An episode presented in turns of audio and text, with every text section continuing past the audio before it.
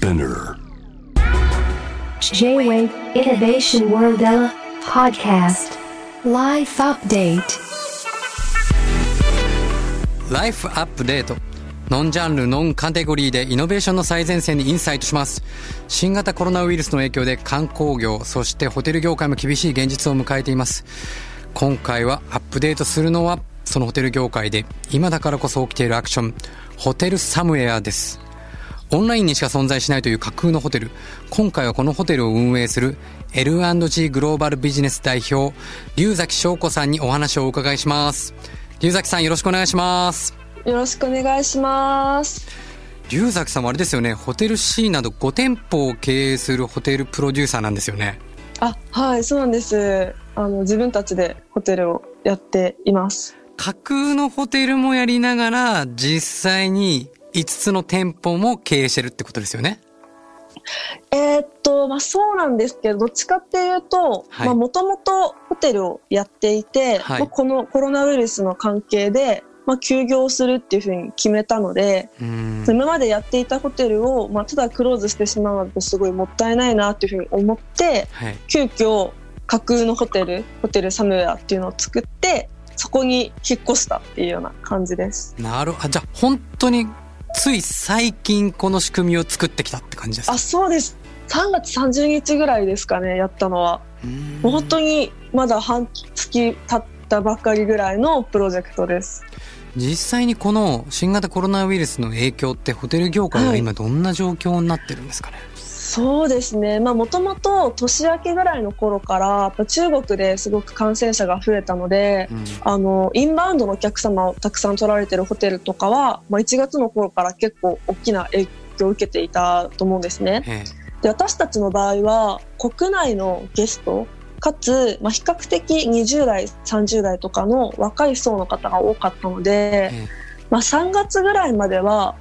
例年並みが、まあ、例年ちょっと超えるぐらいの、売り上げだったんですけれども、えやっえぱりこう4月とかに、まあ、ロックダウンされるんじゃないかだったりとか、うん。まあ、緊急事態宣言だったりが、あの出されるんじゃないかっていうような話が出てきた頃から、うん。やっぱりお客様とかもすごく、あの東京出られなくなるんだったらもう旅行キャンセルしようってなったり、うん。まあ、あるいはちょっと感染のリスクがあるから、まあ、新幹線乗ったりとかするのはちょっと控えようっていう風になって、まあ、こう結構キャンセルされるお客様とかが増えたんですね。えなので、あの、まあ、私たちはその結果として、まあ、従業員と、あとお客様の健康とか安全を守るために、一旦休業しようっていう判断をしたんですけれどえも、私たち同じように、まあ休業を決めて、もうホテル収入がゼロになってる、あの、会社さんとかもたくさんありますし、えその経営判断として休業をしない、今も営業を続けているホテルさんとかも、あの、たくさんいらっしゃるんですけれども、そういうところも、本当に稼働は例年より、うん多分80%ぐらい下がっているような感じで、うん。もう何百室とかあるようなホテルさんでも、本当1日の宿泊者数がもう2件しかないとか、そういうことも全然あるような感じで、まあ、結構ホテル業界、観光業界全体は、まあ、すごい厳しい状態かなというふうに思ってます。今年はねもともとは、はい。元は言えばインバウンドもそうですけどやっぱオリンピックっていうのが開催されるってことで、まあこう観光業としてはものすごいそちらを期待されてたところがそうですね、そうですね。ひっくり返されるぐらいの、いや、本当にそうで、え。まあなんか、本当にうちらがラッキーだったのは、今年、新しく出店したりとかしたものが全然なかったんですえね。うん。なので、今までやってきた5店舗を続けるだけのつもりだったから、まだちょっと運が良かったんですけれども、えやっぱり業界としては、やっぱこのオリンピックに今なんとか間に合わせようと、ホテルラッシュがずっと続いていて、ええ。で、こう本当にもう、この3月、4月とかってもうホテル開業ラッシュだったんですよ。桜のシーズンに間に合わせたいホテルさんもすごく多かったので、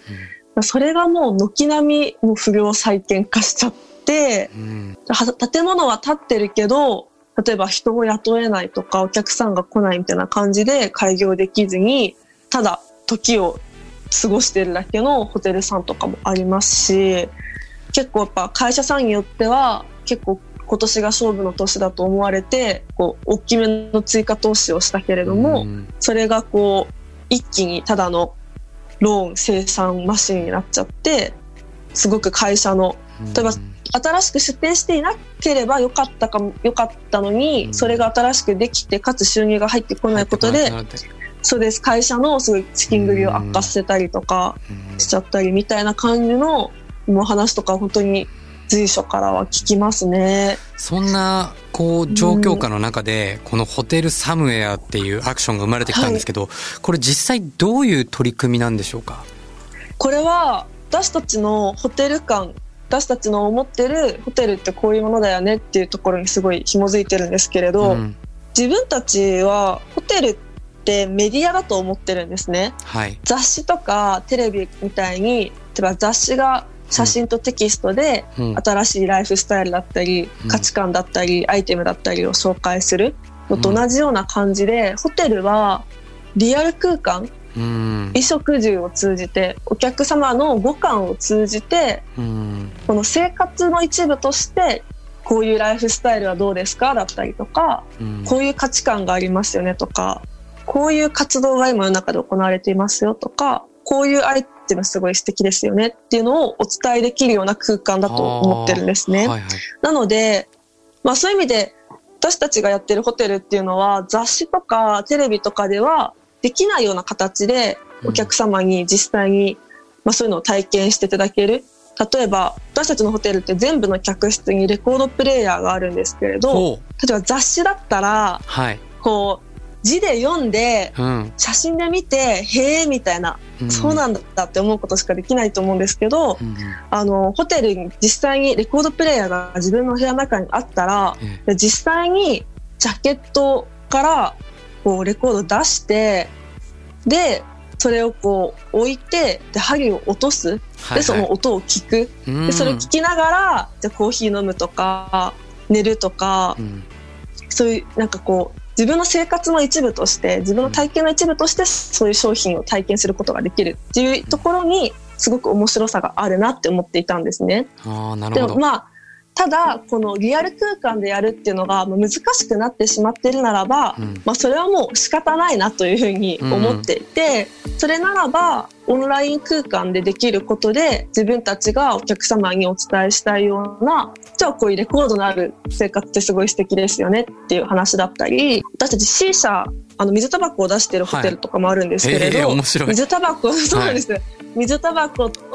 じゃあお家でやってみようみたいなことを提案したり。はい。ホテルでアイスクリームパーラーとかやってるのでじゃあ自分でアイス作ってみようとか、うんじゃあこのアイスを使ってミルクシェイクを作ってじゃあこういうアメリカンダイナーみたいな食事をじゃあ自分のお家でやってみようみたいなことだったり、なんかそういう生活をちょっと面白くするだったり、うんなんかこういうライフスタイルっていいよねみたいな感じの情報を発信できる、まあなんかライフスタイル提案マガジンみたいな。感じのものがホテルサムウェアなんですよ。サムヤ。そうなんですね。あの、はい僕もすごい今なんか話聞いててすごいわかると思ったのは、僕のうちの会社も今リアルっていう会社で、リアルという場を、まあ、メディアと捉えて、はいその体,、はい。はい体験メディア体験するメディアを通じて世界のリアル自分の中のリアルがひっくり返れば、本当の内からやりたいこととか創造性が出てくるその場を作ろうと思って体験メディアっていうのを作って今までイベントとかをやってたんですよ。だから今その話聞いてすごいわかると思って。いやー、じゃあバイブスですね、はい。バイブス。やっぱこれだけ今情報にこう囲まれている中なので、やっぱこう情報でちょっとお腹いっぱいになっちゃってるような一見錯覚なんですけど、うんうん。やっぱ実際手に取って動いてみて、自分が触って行動して体験していく中で得ていく感覚とかあるじゃないですか。今、うんままさにそのホテルで実際に取り組みされてたっていうのはすごい面白いなと思ったんですけど、それを今、はいはい。まあ逆にこういうね、コロナという状況でホテルに行くこともできない人に、まあ実際に家でもこういうことやってみたらどう？って教えていくっていうのをなんかやられてるっていうのは、なんか逆に今ここでできたことって別にコロナ、アフターコロナになっても、なんかうんうん。一緒に続けていくことって結構大事な今話聞いててしましたね、すごく。ね、あの、本当に私たちも、まあ、ずっとオフラインの運営とかでやっぱうん。精一杯だったこと、バタバタしたこともあったので、ええ。あんまりオンラインでしっかりそれを伝えるっていうのをうん。あまりできてなかったんですけれど、これから YouTube 始めたりとか、楽天ルームとかそういうのもやりだしたりとかしていて、まあ、ノートでの発信、まあ、ノートインスタツイッターでの発信以外の発信もやっていくんですね。でこれは普通になんかコロナが収束した後もやっぱりホテルに実際に来なくても、あのご自宅だったりご実家だったりでホテルサムエアの世界観を楽しんでいただくためのメディアとして全然使っていけるなって思ったので、うん、なんか続けようって思ってます今は。そうですよね。実際そこで、はい、まあリアルな場があればそこで体験して、うん、今度それをこう家に行って自分なりにどうしていくかっていう自分なりに想像していく。そしてまた、新しいもの出会いにホテルに行ったりってなんかこうメディアとリアルが循環していくみたいなのって、これからこうアフターコロナに向けて今までリアルな場だけやってた人とか、まあ、もしくはバーチャルの世界だけでやってた人になんかこうちょっとヒントになるような感じを今僕は龍崎さんやられてるんじゃないかなってすごい感じました。いやありがとうございます。うん、なんかその今はコロナの影響があって、うん、そのじゃあこうオフラインで人が集まる場所、まあ、ホテルもそうです、映画館とかライブハウスとか、まあ、美術館だったりとか、まあ、そういうの今軒並み閉鎖してしまっていると思うんですけれど、アフターコロナの世界でじゃあ人々がオンラインの世界だけで生活するかっていうとそんなことはないと思っていて、ね。はい、やっぱりあのスペイン風邪が流行った時もペストとかが流行った時も、うん、なんか一時的に人の流れは停滞しますけど、うん、やっぱり人間ってリアル空間を生きてるからそうですね。こうこのリアルとこのまあそのバーチャルな世界っていうのはこうどんどん混在してはいくけどどっちかだけにこう修練することってないと思うんですよ。うん。ええ。でそういう意味でもやっぱりこのなんか状況っていうのが自分たちにとってのむしろチャンスであるというふうに捉えて、うん、まあリアルの空間としてのホテルでまあライフスタイルメディアとしてのホテルのそれぞれをこううまくバランスよく混ぜた形のこう新しいホテルの形というか、まあ、自分たちらしいホテルの形っていうのをまあ模索していくタイミングなのかなっていうふうに思ってます。本当にいろんな様々な角度からなんか僕提言されてるんじゃないかなと思うんですけど、うんうん、なんかこう聞いた話で言うと、ホテル系企画室みたいのもあったりとか、はいはい、ホテルシェルターみたいなものもあるんですけど、こちらってどういう感じなんでしょうか？はい。あ、えっ、ー、と、まず、ホテル系企画室について話すると、はい、やっぱりこのコロナの騒動が起きて、まあ、うちらも休業を余儀なくされたりとか、ましているので、うん、なんかこう、すごくまあ大変ですし不安とかもあるんですけれど、うん、まあ、すごい面白いんですよ正直、うん、あの毎日楽しくてっていうのがこんなにゲームチェンジがものすごいスピードで世の中で起きていて、はい、そこに自分たちが適応してかつ、うん、こう勝ち筋を模索してそこを突き進んでいくっていう、こうすごいダイナミックなビジネスというかダイナミックな、まあ、プロジェクトをずっと最近しているなっていうふうに感じるんですね。はい。で私たち私だって私たちが日々何を考えているのかとかこのあと次何をしようと思っているかとかなんかそういうことって自分的にはすごく面白いことでもしかしたらそれを面白いと思ってくださる方々が他にもいるかもなっていうふうに思ったので、はいうん、私たちのこのプロジェクトのまだこう情報解禁できないけれど、うん。なんかこう社内でこういう話を今していてそこに向かってこういうふうに動いてるよみたいな話をマガジンにして、う。ん、あのフォロワーの方とかにお伝えしてるんですよ。ノートの有料マガジンでやっていて月額3000円なんですけれど、はい、まあなんか多分このコロナの影響で一番ダメージを受けている、まあ、業界の経営者が包み隠さず考えていることを喋ってる場なので、まあ、それを覗き見する飲み会1回分ぐらい値段で、まあ、覗き見できる場だと思うとまあまあまあお金をこう出してちょっと見てみようかなって思ってくださる方もいらっしゃるかなと思って。プロセスに巻き込んじゃうって感じもあるかもしれないですね。あ本当にそういうところがあると思います。元はこんなコロナが騒動になる前にホテルを開業するまでのプロセスってすごく面白くて、まあ、この場所でこういう条件で、まあ、こういう歴史があるからこういうものを作ろうみたいなのを少しずつこう練り上げていく過程とか、うん、こういう人とコラボしたらどうだろうとかこういうサービスやったらどうだろうみたいなアイデアとかがどんどん出てきて、うん、ホテルが形作られていく過程。で、多分会社によってやり方のスタイルも全然違うので私たちのやり方とかすごく面白くて人にすごく言いたいんですね、うん。で多分それを見たいと思ってくださる方もいると思うのでうん。あのホテル開業準備室みたいな名前でこうマガジンを作りたいなって思ってたんですけど、うん。まあ、急にコロナの問題が起きて、ねまあ、いろんなプロジェクトが立ち消えになったりとかしてああどうしようかなって思った時に、まあ、自分たちがこのコロナのこう環境に適応していく過程うん。こそがやっぱ一番スリリングで一番面白いなって思ったのでもう開示してやっていこうっていうふうに見方と生き。方がポジティブで僕はもう最高に好きですすあごい。本当ですか？やっぱ人間ってどの環境境にもやっぱ適応能力があるしやっぱその現実を僕は変える力を持ってると思ってるんですね。だからやっぱその起きたことに対して不平不満を言うんじゃなくて現実をどう捉えるかでその先が変わっていくしむしろこう逆境に立たされたことこそ本当に変化の時だと思うんですよね。先ほどちょっと大変ですけどでも楽しいですって。まさに大変って字って大きく変わるってか変わる書くわけじゃないですか。だ。からその大変なこ時こそまさに新しい生き方とか、まあ、もしかしたら正しい本当に人間としての生き方っていうのが生まれてくる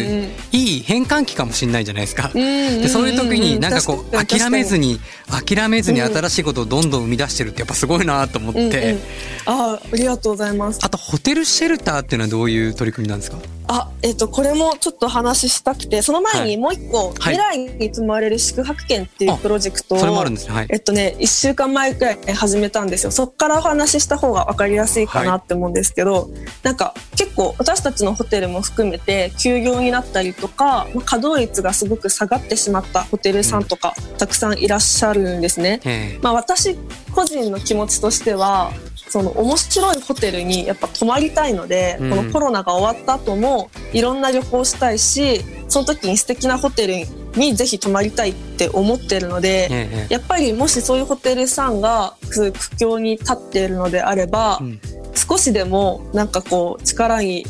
なって支え合うことができたらいいなっていうふうに思って、キャッシュフローを改善するために宿泊券とかを販売したりすることがあるんですね、はいホテルって。宿泊券の販売プラットフォームみたいなのを作ろうって思って4月1日ぐらいから1週間ぐらいかけてうん。開発してリリースしたんですよ。今150施設ぐらいが登録してくださっていて、えーそう皆さんがこのチルンっていうサービスの未来に泊まれる宿泊券っていうプロジェクトなんですけど、これに加盟してくださったらご自身のホテルの宿泊券をまあ販売することができる。全部事前決済でうん。手数料とかも1%だけでできるっていうようなサービスなんですね。はい。でこれをやってみて多分すごくお役に立てているというかその喜んでいただけているなっていう実感はすごくありつつただなんか考えるとこれって結局焼け石に水でしかないなっうんていう気持ちも一方でちょっとあって、そうです。でもチャレンジですよねまあホテルがほまあそうです。だからやらないよりは絶対いいんですよ。はいそう。でもこれだけだと、もちろん十分な稼ぎにはまあならないっていうのははいめちゃくちゃ、うちらが一番よく分かってるっていう感じで、まあどうしたら、この、まあちょっとこう稼働率が下がってしまっているホテルとかをランニング費用だけでも賄う方法が、そういう方法がないかなっていうことをまあずっと考えていたんですね。えで、一方で今めっちゃステイホームって言われるじゃないですか。えはいはいはい。ステイホームステイセーフとか、はい。お家で過ごそうとか言われてて、それは感染対策をする上でソーシャルディスタンスを取るっていうのはすごい正しい方法だと思っていてすごい全面的に賛成しているんですけれども、はい。一方でその家にいることがかえって安全ではない、うんかえってリスクになっている人って一定数いると思っていてそれは例えば例えばはい。例えばの例で言うとじゃあ家庭内暴力だったり虐虐待だったりとかの被害者の方にとったら家にいるのってものすごく危険な行為なんです。じゃじゃないですか、そうですよね、うなんか虐待の相談件数がめちゃくちゃ減ったっていうニュースがあるんですよ、はいはい普段だったら1日500件あるのに今1日100件しかない、はいはい。なんでかっていうと虐待してる側の可逆者の方が家にいるからあ助けを求められないんですよ、求められない。そうそうそうそう。なるほど。だったりとか、はい。まあ、イタリアとかはもう DV で亡くなる方とかがすごい増えたりうん。家にいるのって決してベストな選択肢ではなくて、うん。家から離れた状態で安全な場所安全に過ごせる場所が必要だと思うんですよね。はいはい。であるいは家でずっと過ごそうとは言いつつ過ごせない人たちもいるじゃないですか。はい例えばお仕事があって例えば医療従事者の方だったら、やうんっ。ぱりこう社会から求められて職場に行かない行といけないかなない。はい。でも感染リスクがあるそうですよね。でも子供とか家族がいるから家には帰らないといけないでもそしたらその家族じゃあちっちゃいお子さんだったりもしかしたらおじいちゃんおばあちゃんとかの安全はそれで守れてるの？って言ったら多分そのご本人が一番怖いと思うんですよ、はいはい。その自分がもしかしたらすでに保菌者になっていってそれを移してしまうかもしれないっていう状況っていうのはその方の精神的な状態にとっても良くないですし、うん。まあ、実際にそのご家庭にとってもちょっとリスクのある行為だと思うんですよね。うん。でまあ、医療従事者に限らず例えば、まあ、スーパーのレジのスタッフですとかドラッグストアのスタッフですとか、うん。なんか鉄道とかそういうこうインフラでお勤めの方だったりとかあうちらみたいにホテルのスタッフだったりとか、うん。まあ、不特定多数の方とやっぱ接触するお仕事の方サービス業の方って、まあ、みんな同じようなリスクを持っていると思っていて、うん。自分が仕事をすることで家族に移しちゃうんじゃないかはない。みたいな、そういう危険もあると思うんですよ。まあ、だったり例えば今学校って結構休校になってるところが多いと思うんですけれどご両親がどっちも医療従事者だったりとかで、どっちもお仕事に出るけど子供がもう一日中家で一人で過ごさないといけないだったりとか、うん。なんかそういう結構家で過ごすっていうのがベストな選択肢じゃない方々、家に帰るのがベストな選択肢じゃない方々に対してホテルの客室を、まあ、アパートの一室のような形で使っていただく、なるほど。まあ、低価格でもいいから、は長期で泊まっていただける方が欲しいなと思っているホテルさんと、はい。家ではちょっと過ごせない家には帰れないっていう判断をされるような方々はいをマッチングさせるような,、マッチングさせるようなはい、サービスを作りたいなっていうふうに思ってるのがホテルシェルターなんですよ。これはまだ実際には稼働はされてないという。はい、えっと、リリース出したばっかりで、そうなんです。そうなんですよ。で、このプロジェクトを進める上で何よりも大事なのが従業員とお客様の安全をどのように保障するかってことだと思うんですね。もちろん、陽性の方を受け入れるサービスではないので、こう医療機関ほど厳密にやることは難しいとは思うんですけれども、じゃあ全員が100%陰性かというとそうでもないと思うんですよ。誰かがもしかしたら気づかずに無症状患者である可能性も十分にあると思っているので、そうした中でお客さん同士で感染が起きたりとか、うん。従業員が客室を清掃するときに感染したりっていうことがないような、はい。こうガイドラインをしっかり作らないといけないと思っていて、なので例えば非対面でチェックインをするだったりとか、そのしっかりこうホテルの中をこうゾーニングして清潔区域と汚染区域をちゃんと分けて行動するだったりとかあとはその客室清掃とかをするときに、まあ、防護服みたいなそういうアイテムユニフォームみたいなのを身につけて、うん、と清掃することで感染リスクをこう極限まで下げるだったりとか、まあ、そうしたガイドラインの整備が今何よりも大事だと思ってるんですね。はい。なのでそれを今進めていてうんでかつその後に実際にそのガイドラインがちゃんとこう機能するのかみたいなのを試験する時間が必要だと思うので一応スケジュール感で言うと4月末に私たちの経営している、まあ、うん。ホテル C、京都と大阪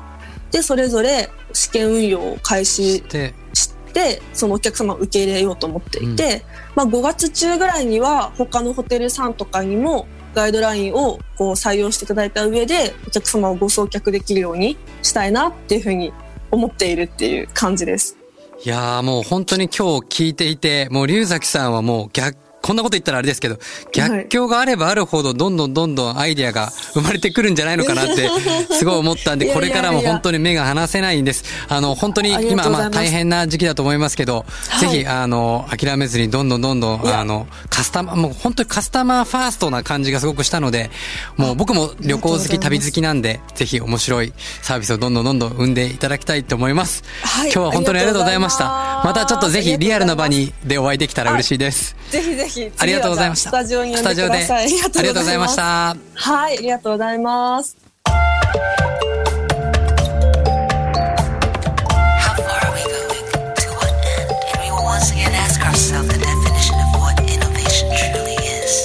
You're listening to J-Wave Innovation World Era podcast.